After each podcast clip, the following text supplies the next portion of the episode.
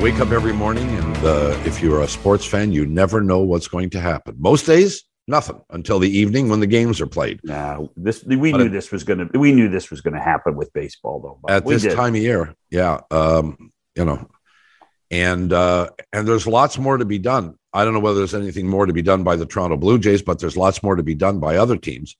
But something happened today, and uh, we're on top of it. Our friend JP Morosi will uh, join us from Ann Arbor, Michigan. Sorry to say. And uh, we'll Have you been to Ann Arbor, Bob? Have you been to Ann Arbor? I have not. Ann Arbor is a beautiful little town. Well, it's It really nice, is. It's in it's in Michigan. It's it's blue and gold. We have huge audiences in Michigan. You don't want to turn them off. I have no disrespect for our audience in Michigan. huge, huge audience. It does it does not have the same cachet as the audience in the great state of Ohio. Quit dragging me into this. We're we're huge. We're huge in Toledo. We're huge Uh, in Dayton. JP Morosi, when we come back after these messages. McCown and Shannon back with you. The uh, danger of uh, doing a podcast like this is, is, for those that aren't aware, we do not do it live per se. What? What? We Seriously? Seriously? Well, it's live to tape. If Oh, there. Oh, you- now that's a that's an old Hollywood thing, right? yeah, You know, Oh my goodness. taped like in the- front of a live, uh, taped in front of a live audience. a live studio audience, like Carson, right? That's right. uh, but it is it is the morning of, and um, what we discuss now. By the time you hear this, may be complete nonsense. So we give you fair warning. But it is that time of year, and this is the kind of thing that happens. Um, JP Morosi uh, joins us from uh, Michigan. Well, yesterday we spent time talking about uh, the prospect of Freddie Freeman becoming a Toronto Blue Jay and maybe Kyle Schwarber becoming a Toronto Blue Jay. And this morning we woke up to the news that it's neither of them. It's actually Matt Chapman of the Oakland A's. Yeah. Give us what you've heard in these uh, early morning hours, Mr. Uh, Morosi. Well, Bob and John always love uh, chatting with you both. Uh, Bob, I thought you were going to say joining us from the greatest city within the greatest state, but we can have that conversation later on about uh, about Michigan. I, I would say this uh, with Matt Chapman. First of all, the, the, the quick, glib but somewhat accurate thing to say is the last time the Jays acquired Oakland's third baseman, it Josh turned out pretty well. Josh Josh, Donaldson. Was Donaldson that won Donaldson guy, huh? right, exactly. Donaldson wins the MVP in his first year with the with the Blue Jays.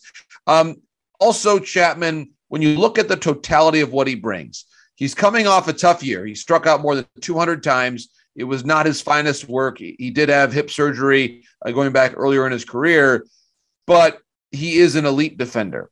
And when I look at this team's run prevention, Chapman at third and Vladdy at first sounds significantly better than Vladdy at third and Freeman at first. He's a younger player than Freeman. Of course, two years of control yet. The Jays have an abundance of middle infielders in their farm system from which to trade. Uh, it- it's it's a deal that makes sense for the Toronto Blue Jays and, and makes their defense a lot better. And I think Chapman's going to be a better offensive player going forward in a lineup where candidly he doesn't have to carry the same burden that he did in Oakland. So I, I like the deal. I would have liked Freeman for different reasons, but I really believe the Chapman fit is an obvious one and a strong one for the Toronto Blue Jays. I don't disagree with anything you've said, with this exception. Uh, what the Toronto one of the things the Toronto Blue Jays have needed is a left-handed bat in their lineup, and you you know I don't have to explain to you the significance of that. Uh, that uh, it forces other managers to make decisions and make moves. It gives you a different look, and that left-handed bat in the upper part of the Blue Jays lineup would be probably significant. Chapman is a right-handed hitter, prone to striking out, did not make good contact last year, does not get a lot of singles, uh, a lot of base hits. He is principally at the plate a power hitter. And nothing wrong with that, except the Blue Jays have a whole team of those guys. So those are the negatives I bring on uh, to Chapman. The positive, as you um, illustrated, is he is an elite defensive third baseman. And while Freeman is a, I mean, how bad can you be at first base? Freeman's, you know, more than good enough defensively at first base. Sure. But now you have the question mark of moving Vladdy over to third. and what are the negatives defensively there. So I get what you're saying. It's an interesting alternative. Um, what are you hearing on Freeman? Um, there are a bunch of teams that have been interested in him. Although there was a report, as we said um, yesterday or the day before, that the Blue Jays were going to announce his signing. Hmm. Freeman to me is someone who they they liked and still have a lot of regard for. Of course, as we know, both of his parents are from Ontario. His, his late mother, um, certainly, uh, Freddie wanted to honor her most importantly by representing Canada at the last WBC. So there, there would have been an incredible story had Freddie signed with the Blue Jays from a standpoint of his personal family story. I believe uh, he had talked years ago about his mother working in one of the uh, the office towers in downtown Toronto. So it's a pretty uh, remarkable story for his family. But I, I, think Freeman right now, you would probably say most likely goes to the Dodgers. It's the team that is uh, still out there, and unless the Red Sox jump in and, and, make a really compelling offer, which is possible now that Schwarber has gone to the Phillies. That, that was other new news uh, in the morning that, that Schwarber had an agreement with the Phillies. And Schwarber was a player that I thought really fit the Blue Jays as, as well because he could play left field, first base, and DH. I think you're right, Bob, that there's a real dearth of, of left handed power, certainly on this team, and, and even left handed contact. I, I would look to the outfield though, and but this is where it would have to be a two part move, and I'm not sure if the Jays are comfortable doing that. And and what I would mean by that is if you sign someone like a Michael Conforto, do you sign Conforto and then you'd probably have to trade Grichuk or or Gurriel if you can find a way to make that money work elsewhere and, and, and move those contracts. So I think that because you look at it, if healthy, Springer is there and Teoscar has to be there every day. And so then the other two pieces are, are Grichuk and Gurriel. You can rotate through a DH at some point. To me, there's a natural place for a left-handed bat who is a left fielder slash DH, and Schwarber could have done that in addition to playing first base. So I really think the Jays' interest in Schwarber was at least as strong and perhaps even stronger than their interest in Freddie Freeman. So I think we have to wait and see what the last little piece is there. But I, I do believe, Bob, to your point, getting a lefty bat was, is, and remains a Jays priority, even as they make the move for Matt Chapman. You know, it's interesting that JP. I, I was, I did not. I I liked Freeman. I Freeman. How do you not like Freeman, right? Right. But I did not want Guerrero to leave first base. I just didn't. Uh, you know, there there was too many good things happening to upset the apple cart. So I getting a, a solid defensive third baseman, someone who, by the way, forget about the last third baseman that the Jays got from the A's. The last infielder the Jays got from the A's did pretty darn well too right. in he his did. first year after having a bad year in Oakland. And that was Marcus Semien, right?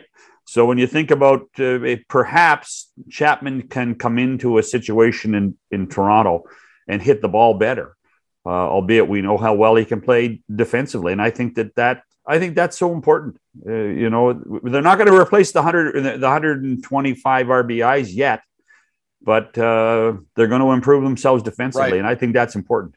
Well, and I think too, just to piggyback on that, the the importance of the defense. You've got at least two left-handers in the rotation in in Kikuchi and Ryu, and neither one is really known as as a strikeout pitcher per se. And mm-hmm. so when you think about that, a lefty pitcher, you're going to face a lot of righty bats. The ball's going to be in play a fair amount, and it's going to probably be in play on the ground.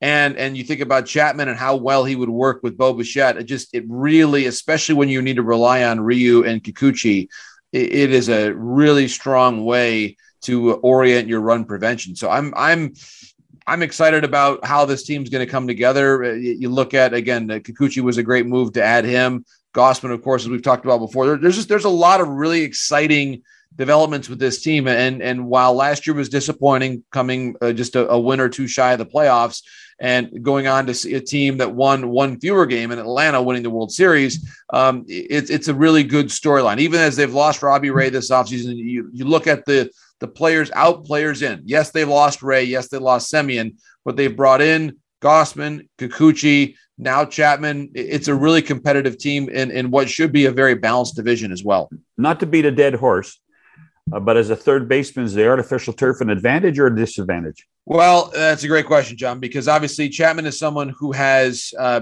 in the past, I alluded to the surgery that he had, and, and the turf can be a challenge. There's no question about that. I, I also think that the turf at Rogers Center today is is different and better than it was 10 and 15 years ago. Oh, I think sure. it's, easy, it's w- much easier on your body. So I I think that would hopefully help Matt out a little bit. And, and I think it's crucial that they've got, and this is where a, a player like Biggio is important, Espinal is important to spot them in here and there in, in, in different spots. I, I think it was not going to be tenable for them to have both Biggio and Espinal playing every day. But now, if they're going to share time at second base in something of a utility role for either, I, I think that's a, a very workable scenario for the Blue Jays. Um, I suspect there are not many Oakland A's fans watching or listening to this broadcast. Four. However, you have to feel a little sympathetic Hmm. to that fan base if you consider that over the last 14 months or so, I don't know the exact time frame, they've lost three quarters of their infield. Right. Um, well, not lost, but traded away three quarters of their. An- another rebuild in the Bay. It is. That's how they've and and to piggyback on that point, Bob, as well. Uh, Oakland and Cincinnati both have been the, the the major sellers this week. Um, Oakland has had success with this mentality in the past. They've they've drafted well. They've been able to replenish with some of the players they've gotten back in these trades. Obviously, the, irony is Donaldson arrived in a similar type of a situation. Right. They, they got Donaldson from Chicago for Rich Harden years and years ago. Of course, Rich Harden, great Canadian pitcher, uh, and and they get end up getting Donaldson, and then years later they trade Donaldson. It's it's how Oakland does business. Cincinnati, it's maybe a mo- bit more dramatic because they haven't gone this route in the past, and it would not surprise me at all if before Eugenio Suarez and and Jesse Winker were traded to Seattle, if that same package of players, the Suarez contract, of course, he plays third base, Winker lefty bat plays the outfield. I would expect that same package was discussed with Toronto before they ended up uh, moving to Seattle. And one final point on lefty bats, I, I, I mentioned ideas of, of, how they could potentially bring in a, a, bat and then maybe trade a um, a Gurriel or a, a Grichuk. One name to watch there, Eddie Rosario. I've heard his name mentioned before. Eddie Rosario, of course, a hero for the Braves last year in the playoffs. He bats left-handed from Puerto Rico. Of course, Charlie Montoyo knows him through those connections. I, I, do think Eddie Rosario is one more name to watch very carefully there for the Jays in the outfield.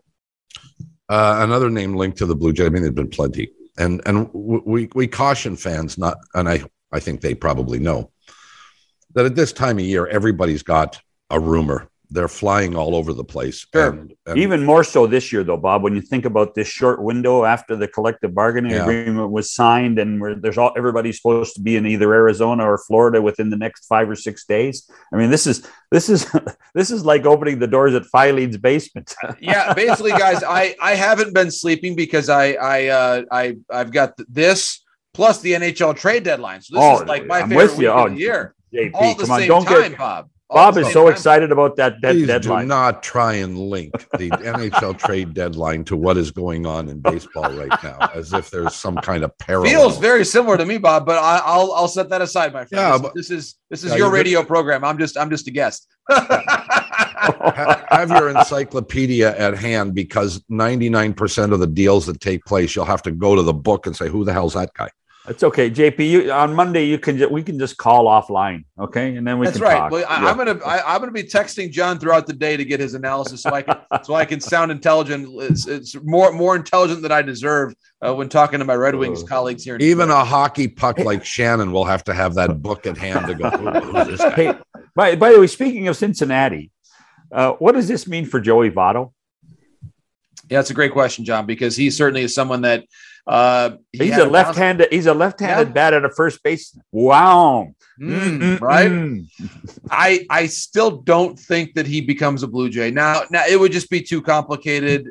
Oh, not You'd have- now. You know, No, no, not now. I'm just, but I, I just wonder with all these, with, with everything that's gone on in Cincinnati, how do how do you look him in the eye and say, by the way, stick with us one more It's time? hard. And I think he's got what, two more years left on his deal. He had a really nice year last year. Sure. Uh, you know, a couple of years ago, they really thought they were close to breaking through. Uh, Castellanos had a tremendous year. Uh, Jesse Winker again has really improved in, in recent years. They just they couldn't get close enough to really make a lot of noise down the stretch here in in certainly in 2021. So it's tough uh, because uh, for me, Joey Votto's a Hall of Fame player, and he's now looking at the reality of of probably never getting out of the first round of the playoffs as a member of the Reds.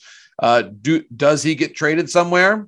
Maybe one of the teams that that uh, that is looking at Freeman now and doesn't get him would make that move, but he still has a lot of money doing his contract. He's an older player, uh, difficult perhaps to to get a team to take on a lot of money for an older player. But he's he had a tremendous year last year, and I think you're right, John. Your heart goes out to him because he's been such a classy person in the game. I always enjoy my conversations with Joey, and certainly it's it's a tough tough way for him to begin the season in Cincinnati after what was a really resurgent year for him in 2021 with JP Morosi.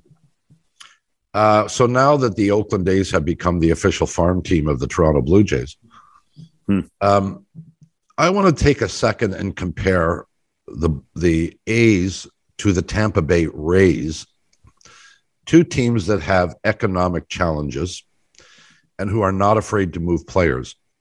And while the A's almost always have are surprisingly good, Tampa Bay is has always been kind of a notch above. How do you compare the styles and the theories um, of those two teams. Are they? They're similar, but they're not identical. JP. Correct. Uh, and you're right. Uh, I think Tampa, Tampa has a, a, unique brand. I mean, their their front office is arguably the best front office in sports. When you think about what they've been able to do in that division, you think about the Red Sox and Yankees and the Jays, really, with, with all right. of the the payroll and market advantages that they all have, and the Rays are the team that's probably won the most games in that division the last couple years, and, and even going back further than that. Um, they just make really, really good decisions, and they've been able to, I think, more many more times than not, find undervalued players elsewhere. Uh, Randy Arozarena is is one such example. They also, I think, have been more active internationally than Oakland has been and and Wander Franco was part of that in the recent group. They've also made some very good trades uh, to, get some impactful arms. Uh, Drew Rasmussen is another example. Um, they're similar. I just think Tampa Bay they've just been a little bit better at identifying the under the undervalued players elsewhere. The Oakland doesn't have a Randy Arozarena on their roster right now. And also to your point, Bob, they've been able, I think Tampa, to their credit, has been able to avoid having to take the dramatic teardown. It's as though Tampa will make a move, they'll trade an Evan Longoria, and they stay good. Mm-hmm. And I think that it's it's they never they never really go all in in terms of totally stretching their payroll beyond what it should be. And so that means they never have to have that that down cycle. They they stay for a team that has a very structured payroll they stay incredibly disciplined and consistent year after year. I think it's one of the great stories in sports. I, I know we all wish they had a new ballpark, and and certainly w- we would have loved to have seen that the, the Montreal idea work. But um, hold on, hold on, hold on. You would have, you would have liked to have seen it work. I mean, that had that 50-50 half pregnant thing well, it's better for, for Montreal. It's better to have mm. half a season than no season. I, I, think. I mean, that's that's how I would look at it. But but and I think economically it would have been great for the team that they would have been able to their media revenues would have would have expanded. They would have been able to sell them certainly in in Montreal across Canada and English and French, and, and obviously still keep their their rights in Tampa Bay. So eh, from an economic standpoint, it would have been a win. It would have brought baseball to more places. But in general, their ability to succeed despite the lack of clarity on their mm-hmm. ballpark, I, I, just think is is extraordinary. They've just been a little bit better than Oakland. They've been a little bit better than a lot of teams uh, here the last several years. Well, they are the two franchises that we talk most about in terms of relocation and potential. And uh, I guess the most likely destination, I don't know what you think, JP, but the most likely destination for the A's, if in fact they do relocate, and I think that almost has to be an inevitability, um, would be Vegas.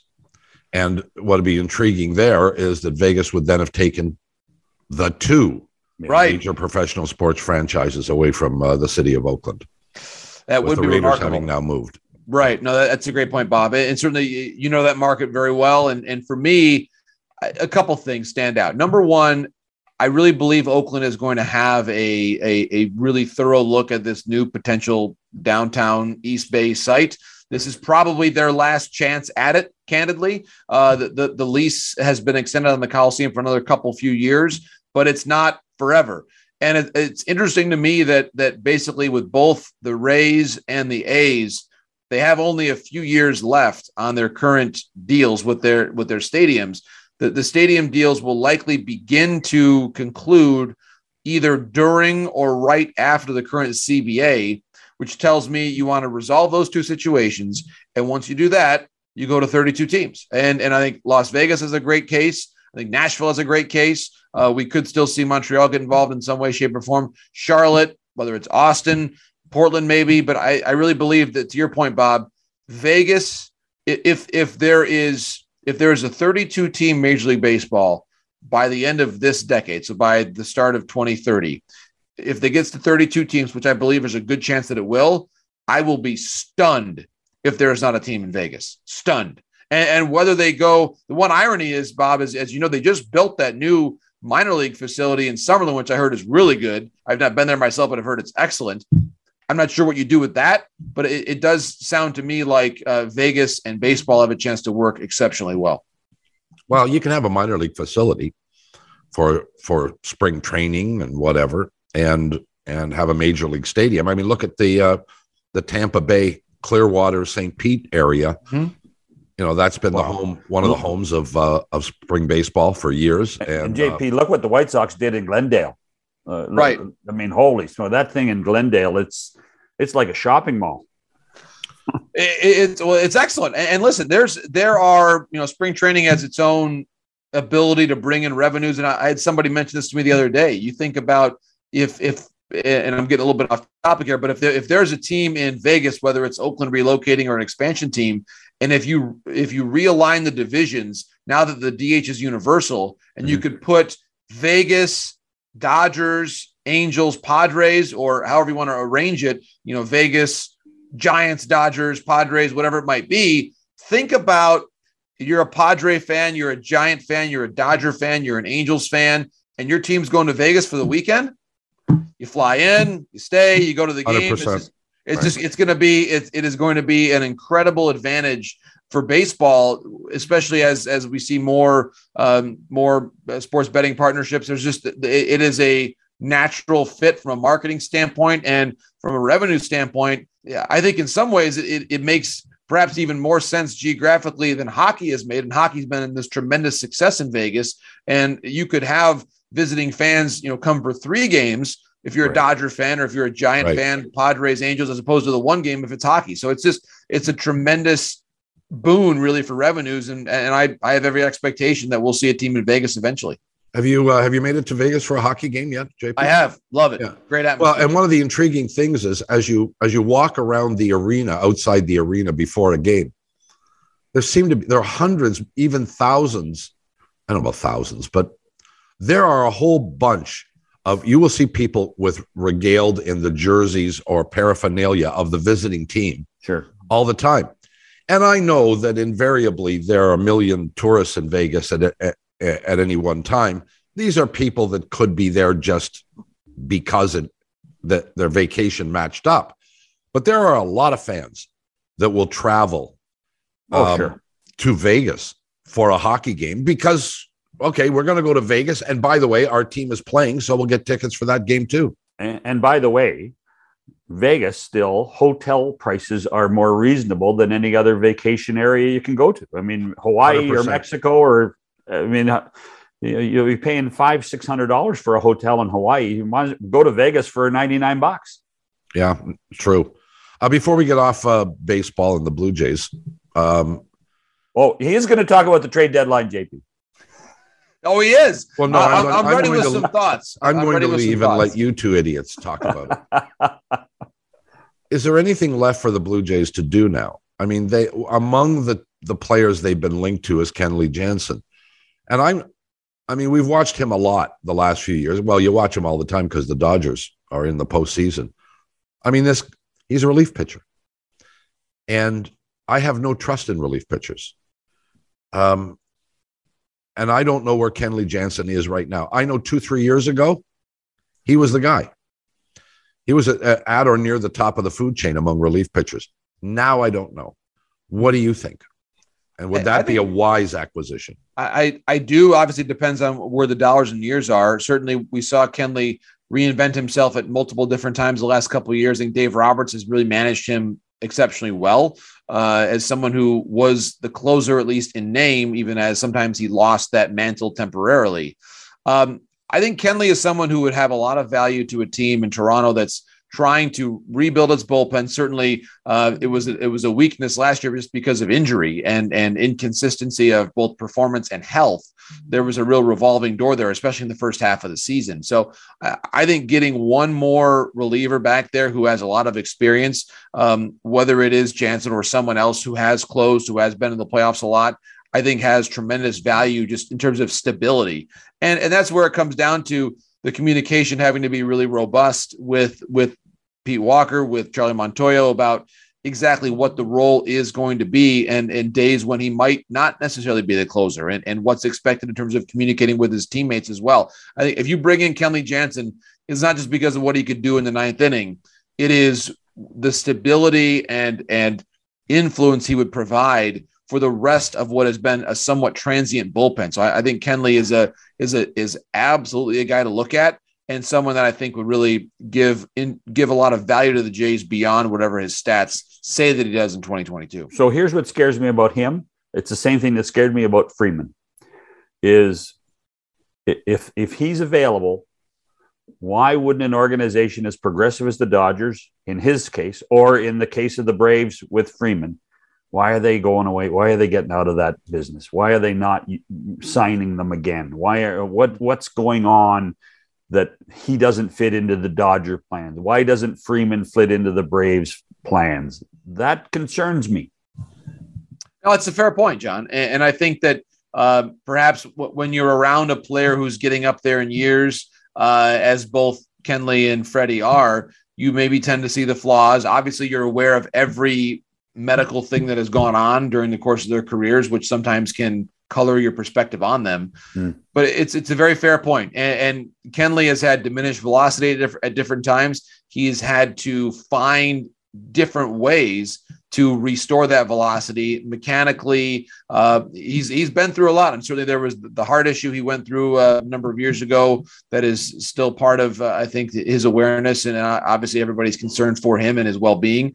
So th- there are certainly elements of risk there, but he's also someone who is never afraid of the big stage because he's been on it so many times. And mm-hmm. I, I really believe that he might have greater value, John and Bob, to a different team than he would have right now to the Dodgers, just because he his experience to the Dodgers isn't that significant. They just won the World Series two years ago. They've got a lot of pitchers who have experience, uh, whereas I think that same level of experience would be probably much more valuable to a club like the Blue Jays going forward we were going to take a break and then um, I'm going to leave, of course, and, and let the two hockey pucks chat because uh, we we sort of informally promised Morosi that we, he wouldn't have to do baseball. He'd get a chance to talk hockey, which no one else apparently will let him do.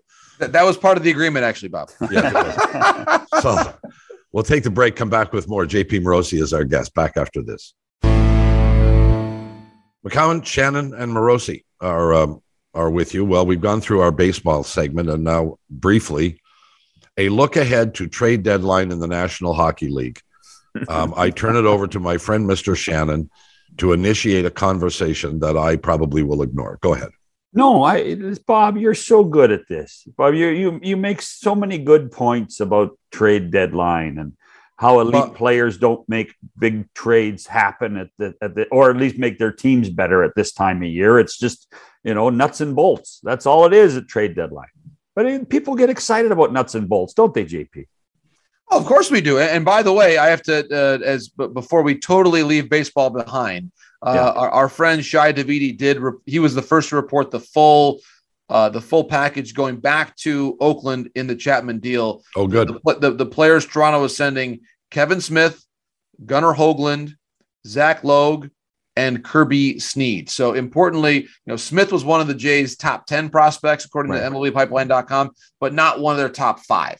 So Smith was remind, remind me, Smith was one of the guys they kind of platooned at third base for a while last year, wasn't he? Right. He's a, so he's an infielder, exactly. So he's yeah. and this is where they have the ability because they have. I counted this morning. like seven of their top 10 prospects are middle infielders, including Otto Lopez, for example, so that they're able to trade from this depth of, of middle infielders and make a deal like this happen with Chapman. So I'm I'm uh, curious to see how it all plays out. But the, the key thing is, I think Jays fans should be happy with both the player they got and the price they paid. So that's that's my my final sort of closing closing thought on the on the Jays Chapman trade. Now on to hockey because I know Bob really wants to hear me say this. I, first of all, the, J, the the the the Leafs, the Leafs goaltending situation solved. Totally good. Källgren is the man. I there think that you plan plan the parade right now. What a, it's an it's an amazing it's an amazing thing just to for me to watch sort of from a little bit of distance. Just how hard it is to be the Leafs goaltender. I mean that, that is the, the amount of pressure on these on these players is is pretty intense, and I, I really think there there is a lot of uh, uh, tension, pressure, whatever you want to call it, on, on the Leafs goaltending situation, and and maybe having this fresh face come up, 25 years old, uh, look good, obviously in his in his first game, four nothing win over Dallas. I don't know, John. What do you think? Is is he the answer? no, and I suspect that Kyle's on the phone as we speak, trying to find some way to get another full time goaltender. Because what we do know is that the former Red Wing Peter Mrazek is not the answer. He's not. That's the, the and he wasn't the answer when they signed him and and it's it's it, it was one of the more curious signings in the off season uh, that they thought that Peter Mrazek was going to be the backup because Jack Campbell was going to be the starter. Uh, that Peter Mrazek would play 30 to 35 games, and he just can't. He's he's so he's a streaky goaltender, and right now he's in one of those streaks where he can't stop a beach ball. Right, well, and, and and to me, and, and this is something that really it, it almost transcends hockey, transcends uh, any particular team. But I love watching teams in any sport, and certainly in hockey, for whom you can tell they are all in right now. Mm-hmm. And and th- this is a team that you have to at least win one playoff series or maybe two, because if if you don't, then then take a step back and say, what are we what are we doing here? We, have kept this core together year after year after year, one of the most expensive groups of forwards in the in the NHL, and they can't win in the playoffs unless, of course, that changes this year. So what do you then do? So it's just it's this maximum uh, convergence of expectations, talent, of course, the history of the organization, all those things that we love about talking about this team. But guys, it, it is fascinating when a team is all in and has to be all in because if they fall short, if, if they don't win the first round again there, there's no way that all four of those forwards can come back next year and, and say that let's run it all back again. And it was and to say, well, it was goaltending that was the problem. I, I, I how can they say that? How can how well, can they go with let, that approach? I, okay, when you said jump in here, when you no hold on, but when you said four, I thought you were talking about the four people in the front office too. But that's oh, no, okay. Well, I was talking about the big four forwards on there. The, the, the yeah. front office, the, the front office is much more of a John Shannon, Bob McCown purview than than what I can say from Ann Arbor. I would say. Well, give me a list of the goaltenders that the Toronto Maple Leafs might be looking at. No, there's only one guy on the list. You think it's Fleury? Yeah, it's the only guy on the list. That's what I think. I mean, there's no list. There's how, one guy. That's why I asked the question. And how, how easily could they possibly fit him into the into the cap? Oh, I, I that that's a big challenge. And who can they also, trade to make it work? Plus, plus, they also have to get Fleury's permission to do it. And and they need a defenseman. Because I mean, that, that's look, right. That's so well, like you look at all these different things and you start going down the list, guys. Well, wait a sec. If the goaltender isn't a sieve, you don't need a defenseman. Uh, see, I am still on the Jack Campbell semi bandwagon. GP. I oh, still get think, off of that. I still think that they're going to they're going to sit with Jack Campbell and think that he's the right guy. And they're what they're trying to find is some insurance because I think they realize that Mrazek is not the insurance and Källgren as much as Kyle Dubas probably slept for the first time in a week last night after the game. Uh, you know that's that's that's a dangerous, dangerous, dangerous road to go down if you're thinking that this guy can be your goaltender of record. Right. It's just it's and and here's the thing too. It, we go back. I I know the way that the season is playing out is frustrating and and almost panic inducing for Leafs fans. But from my removed perspective on this, I realize what happened last year against Montreal happened. But if Tavares isn't hurt in the first five minutes of game one, they probably win that series. They probably win it in five games. Mm-hmm. And so it's it, there's this is why it's such an interesting story because you have to say what's real and what would be an overreaction. I mean, that, that team, and, and it's been now borne out, that Montreal team was not especially good last year. they, they obviously relied a lot on Carey Price and a lot on Shea Weber, and they're not nearly the same team right now. And yet they found a way to beat Toronto minus John Tavares. So there's just, there are so many layers to this. Uh, I, am a huge fan, huge fan. We talked about him before. Matthew Knies is a is a player. Mm-hmm. I, I would not trade him in any circumstance. I, I think Matthew Knies could potentially play and contribute in the NHL this year. He is that good. I don't know if he's going to sign right now, but I think he is good enough to do that. And uh, and maybe the Leafs will feel more comfortable moving somebody if they feel as though once the Gopher season is done that they're going to get Knies. It's just it's an interesting conversation based on the cap and how they handle things going forward. Well, look at the Toronto Maple Leafs are not the only team looking at this time of year. Every team is looking to improve, and most of them will be unable to do so. But give me both of you, give me your speculation on the biggest names that you would expect to move. Claude Giroux is going to go. I mean, Claude Giroux, who's you know a very expensive player, uh, will play his thousandth game this week for the Philadelphia Flyers as a Flyer, and then be traded within 72 hours of that great milestone. He's the biggest name in it, and it certainly looks like uh, with what Joe Sakic is doing in Colorado, he you know he he got some cap space. He got rid of one of his centers uh, in Tyson Jost to go to Minnesota yesterday. Uh, it certainly looks like he's trying to get everything aligned so he can get Claude Giroux into that lineup for the playoffs. Mm-hmm. Don't you think, JP?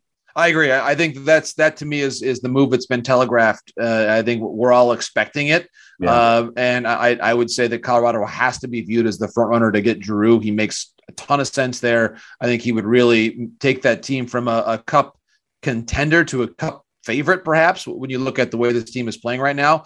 Um, I also think Klingberg is, is a guy to watch, obviously, very carefully in, in, in Dallas and where he might go. Um, I think a lot of teams, a lot of teams do need defense. Um, and there's certainly a lot of defense out there. Uh, mm-hmm. I'll be curious to kind of see how how that next tier of defensemen down. Certainly, we saw Ben Chiarot be scratched. I think that's probably an, an inevitable trade where he ends up going. And but I, I, I think if I'm the Leafs, I'm looking at just as much at defensemen as I am at goaltending. Yes, I, no, I think you're right. They have to do that. And and one name again, we talked a little parochially on my part about Detroit. I, I think Marc Staal, his value in the marketplace, he's not earning a huge right now. I think Staal has probably at least as much value in the marketplace as, as Mark Giordano, who's gotten a bit more attention on Mark, but uh, on Giordano. But I, I, think Staal is someone that probably has uh, a bit more value because of where his price point is, and I think he's actually uh, probably outperformed Giordano this year in terms of how he's playing uh, in Detroit versus Giordano's performance with Seattle. I, I and I I think your your your thought process on Giordano is that he's just too expensive. Even you know he's I think he's at six and a half million dollars as a cap hit so even in the short term of uh, March 21st till April 30th, it's still a very expensive move to try to fit him under any cap. Uh, I Mark Giordano is a competitor. He's not a number one defenseman anymore, but uh, and he can help somebody. But you're going to have to make sure. And what what's going to have to happen then is you're going to have to be doing that a, a real retain uh, salary and moving and, th- and, and have a third team and have a third team involved, which is which uh, which I think will end up being what Ron Francis becomes a third team in in Seattle. Uh, Steve Yzerman, a third team in Detroit. Bill Armstrong, a third team in Arizona. I think that those are the guys that are going to end up deciding whether trade deadline is a really exciting or busy or just a an accounting move for a lot of teams. Right, and, and of course Chychrun. Obviously, there was a you know a reports on varying degrees of his severity of his of his injury, and certainly there's been a ton of focus on Chychrun um, in the last several weeks. He's another name to watch, and of course, yeah, the difference but, between him and Klingberg is he's got control. You don't right, have to trade him right now. The thing about the thing about Klingberg in Dallas, though, is that Miro Heiskanen has mononucleosis. Uh, and how, how long does it take to get over mononucleosis? And the answer is you just don't know. Don't know. You don't know. And Miro Heiskanen is a superstar, and Klingberg is is is not, but he's very very good uh, in the short term. Dallas needs to keep every person on that roster in order just to make the playoffs. So I think what they're going to have to do is sacrifice Klingberg's um, free agency in order to try to get into the playoffs. I think that's the big part. That's tough. And, and I think one team I'm watching a lot the next few days is is Vancouver. Are they are they in? Are they out? Of course, new leadership, great new front office. What is their plan here? What what uh, is is Miller available? Is Boeser available? Miller's uh, not. There's not. There's no chance that they can get rid of JT Miller. There's no chance. They. I mean, listen. I, they won again. They won again uh, last night there is a real feel that hey, this team and and our and you know Bob's buddy Bruce Boudreau has done a marvelous job in Vancouver. Um, Miller's a cornerstone guy. He's a, he's worked himself into being a core guy. Now they have to sign him long term. That's what they have to do. Well, I would say to you two guys, and I don't know whether you agree or disagree, that probably Jimmy Rutherford sitting there for the last few months, you know, went to Vancouver, understood, accepted, that he was going to have to rebuild this franchise, at least make significant changes. And now, all of a sudden, he wakes up and says, uh, "I'm, you know, I'm not gonna, I'm not gonna break this train before it gets to the next station because they're not out of the playoff picture no, by any no. stretch of the imagination." Right. On the periphery, but they're they're not out of it. And, and I think to your point, to John's point earlier, I've had that thought that if if the U.S. Uh, had been able to have a best on best if we'd had a best on best Olympics. Miller is probably on that team. I mean, he's he's he's that good sure. of a player, even at a time when I have to make this point, and and uh, as as the, as a proud American hockey person right now, last I checked, nine of the top twenty one goal scorers in the NHL are American. Nine of the top twenty one. That's pretty good. Pretty good. Well, yes, JP. There's no doubt that Americans are taking over the game of hockey. I, well, uh, I didn't say just, that. I just just as Canadians are taking over the game of basketball. game of basketball. By the right. way, I, I would be more proud of your goaltending than I would have been about your prowess of yeah, scoring. I but I think you look at the guys that weren't uh, Kyle Connor didn't even make the World Junior team, and look no. and look at him now. What a, a great player! DeBrinket DeBrincat was was cut from his second World uh, World Junior team, and look at where he is right now. This that speaks that that speaks to USA Hockey and their judgment of players. They, they, still, they still want a gold medal. They still want a gold medal on that team. And by the way, the, the the the time DeBrincat was cut that was 2017. They won a gold medal, and that team had Troy Terry, who no one thought was going to be as good as he is right now. Right. Um, so that they're getting better and better year after year. It's it's been a, a pretty fun thing to watch. See, this is exactly what happens, ladies and gentlemen, when you get two hockey pucks together and you challenge them to discuss the trade deadline they they dabble on the fringes of it for about three seconds and then immediately morph into other conversations sure. nothing to do with the trade deadline we whatsoever. also just talked about where the where the montreal expos should be playing all these different things i mean we've, well we've kind of as bob when you have me on the show you have to realize that we, we don't follow wait where's my rundown did, did john mail it to my house i mean what, what am i supposed to be we don't following? have no rundown and we and we haven't talked about how how uh, Jim Harbaugh became the first uh, you know oh uh, college football coach to hire a female graduate assistant. Well, and what a great story! It's it is a great story, and and we are we are first in in in really in setting that standard. Bob, I'm proud to be here in Ann Arbor. Jim Harbaugh made the right hire right there. I'm a proud proud Michigander on that news, and and uh, I think Michigan's superiority is now uh, not even in doubt at this point in time, Bob. Bob, JP's got to go. Okay, he's got All other right, things okay. to do. Yeah, JP's gentlemen. Uh, as as always, uh, love the conversation. There's the, there's the Buckeyes logo. Uh, I, I, send my best wishes to all of you for the for the remainder of this hot stove season and the NHL. And and, and, by and by the way, I got to tell you, this is the quietest your house has been in about three times. This is what is going on here. I'm not used so, to this. You know what's going school. on right now? All three of my kids are at school. And many go. times we've been doing this when there's been either at home school, snow day, whatever yeah, it was. But this then is, you you speak Italian to them, oh, and then course. you're giving them fruit roll ups. You know, That's there's right. always. I mean, right. it's fantastic. Always, it is something going on around here. JP JP Morosi's parenting 101. It's fantastic. All Goodbye, the best, Morosi. Thank you. All the best. Thank you. Thanks, guys. Jon Paul Morosi back after these messages. Well, our thanks to uh, Morosi so will you will, will you yes. will you will this be constituted for you as a baseball show or a hockey show? Well, uh, clearly there was far more informative and intelligent conversation on the baseball side than on the hockey side, which was really just and this always happens when we get to this time of year. Yes. Uh, you know, I, I I tell people over and over again, there is no more overrated thing in in all of sports than the hockey trade deadline. And I've said this for 20 years. And yet the same thing happens over and over and over again. And I gave you two hockey puck numbskulls an opportunity to talk about trade deadline in a real way. Well, no, we gave you the big name. We get, we said who was going to be traded and where he was going. We did that. Bang right out of the hopper there. We did that. You couldn't carry on a conversation for three minutes on the topic, and you got flying off into the distance. And that's exactly what's going to happen on trade deadline day on TSN, on Sportsnet. It has happened over and over and over again. There isn't enough to carry was- three minutes of conversation. And those two numbskull networks are going to try and carry eight, ten hours. I was going to propose that we do an extended three hour version of the podcast Monday live, live, That's not happening. live.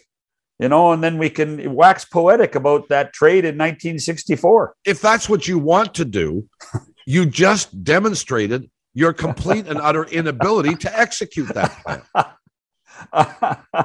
with Morosi, who was more than a willing um, participant. you know, John, John, you know those rock stars that always wanted to be baseball players, and the baseball players, versa, yeah. yeah, baseball players that wanted to be musicians. Jon Morosi is a baseball guy that wants to be a hockey guy so Well, badly, yeah, so badly. Yeah, no, there's no question about it. But he loves his he loves his U.S. college uh, hockey, and he and Oh, he lo- likes everything. no, but and but uh, and he loves like international hockey. He was he was he was on his way to Edmonton and Red Deer uh, within 48 hours of the World Junior Hockey Championships being shut down. He wanted to be there for that whole concept of what was going to happen in World Junior Hockey, and was so looking forward to being in Alberta over Christmas holidays. He just loves it. Well, I know, and here you are again promoting the sport that you love the most. I lo- no, And- you know, here's you the are, deal. in fact, you're telling you're telling story hockey stories. I know I'm telling Morosi Okay. stories. I'm telling Morosi stories. Well, no, telling Morosi. we could hockey talk stories. about the day that John and his dad came into the studio, and his dad has never forgotten meeting you. We could talk about that too. You don't remember that, do you? I don't remember that. no, I know. Shazam! Not surprised. What did you have for lunch yesterday? I don't know. Yeah. Actually, people would be shocked that, I, and it's a it's a Oh. true story. I mean, I can't tell you the number of times I would get home after doing a show when we're on radio and television, and we'd have company, or my ex would say, "Well, who was on the show today?" And I go, I don't know. well, like 20 for- minutes 20 minutes after we shut the microphones off I, I i i couldn't rec- recall for everybody who's listening, just understand one thing. We we try to do a, a simple schedule of guests and recording time for this podcast. And then, and by the time the show is over and we sign off, the last thing we say to each other, Bob will say, uh, "What time tomorrow?" And the producer will say, "We're doing Kelly Rudy tomorrow afternoon at two thirty Eastern." Okay. Okay click goodbye see you tomorrow. And then invariably the morning of the show there will be seven texts. What are we doing today? Yeah. when are we doing it today? I mean in, in one ear one out, out the other. That's what it is. Well i don't understand it to tell you the truth. I mean i i have a selective memory i think. I think i i yeah. I have some kind of innate ability to remember things that are important but other things i forget but, you- but you you can tell me what was on the buffet uh, at the sky dome on opening day in 1994 well not exactly but you know what i mean. You get my point. Well, I there are th- yes, you, you I, I I guess I my brain does not have the capacity to remember all of the insignificant little events that yeah like so when we're when we're doing when no yeah when when we're recording the show and who the guest is as a general rule, I know that I can find that out at some point before it happens. I mean, have I ever been late for a show? No. no what i've been be- i actually been beating you for the last couple of weeks Well, I'm just not inclined to get on earlier because Why, for, the, for- you know the for a nattering year. the, the nattering well, for a year I'd sit here with Hugh and and he and I He was our producer, by our the way. He producer, was and, our and sit and chat while we looked at our watch and said, "Well, I wonder if Shannon's coming." You were the last minute arrival for a long Oh, time. oh, and I just no, no. finally said, "Well, the hell with it. I'm not. I'm just going to get here." One Well, then, so you- you- like I used to. You and I, yes, I know. Or you'd sit in the sit in your office and Uh, you good with Chapman? Yeah, I am actually because I uh, and, and we've talked about it three times this week, Bob. Is that I did not want to move Vladdy Guerrero No, off I know first you base. I know. I didn't. I I, I- I I- just. I mean, it's it's too it's too nice a situation. I don't want him to be worried about playing defense. I understand that, but you see, like, let me give you a perfect example. The Braves have clearly replaced Freeman with Olson. yes. if the Blue Jays had acquired Olson, I wouldn't be happy because uh, in moving Vladdy over to third. Freeman is another level. Because he was left-handed. Oh, well, because he's left-handed and because he has power and he has um, a better average. He can he, he does everything better. He is a player that will make, I don't know, twice as much as Olson, and and it's Mhm. based on his performance. Mhm. So that was a player that raised a Spockian eyebrow for me. And I said, you know, in that circumstance, I I'm moving Guerrero to third base. Uh, now apparently we're not gonna we're not gonna be faced with that You know, question mark. And and that's fine. That's good. and It's quite just- frankly, they obviously another right-handed power hitting bat in Yeah. the middle of the lineup. And Yeah, they, I, they, they, I- wonder if you we talked to Mark or Ross, will they tell us that they fell short of getting that that bat from the left side into the lineup? I think they'd have to concede that because that had to be a high priority. Well, they he both of them told us after the season our our one of our biggest biggest things to work worry about is we need more hitting from the left side. We Yeah, do they've got, and they essentially got none right as of this as of right now. correct. We, we got to get out of here. We'll be back uh, tomorrow. Kelly Rudy tomorrow. Kelly Rudy tomorrow. What time? I Uh, I will text you. I will text you. Okay. At least once. For John Shannon, and uh, thanks again to JP Morosi. It's McCown. See you tomorrow. Goodbye, everybody.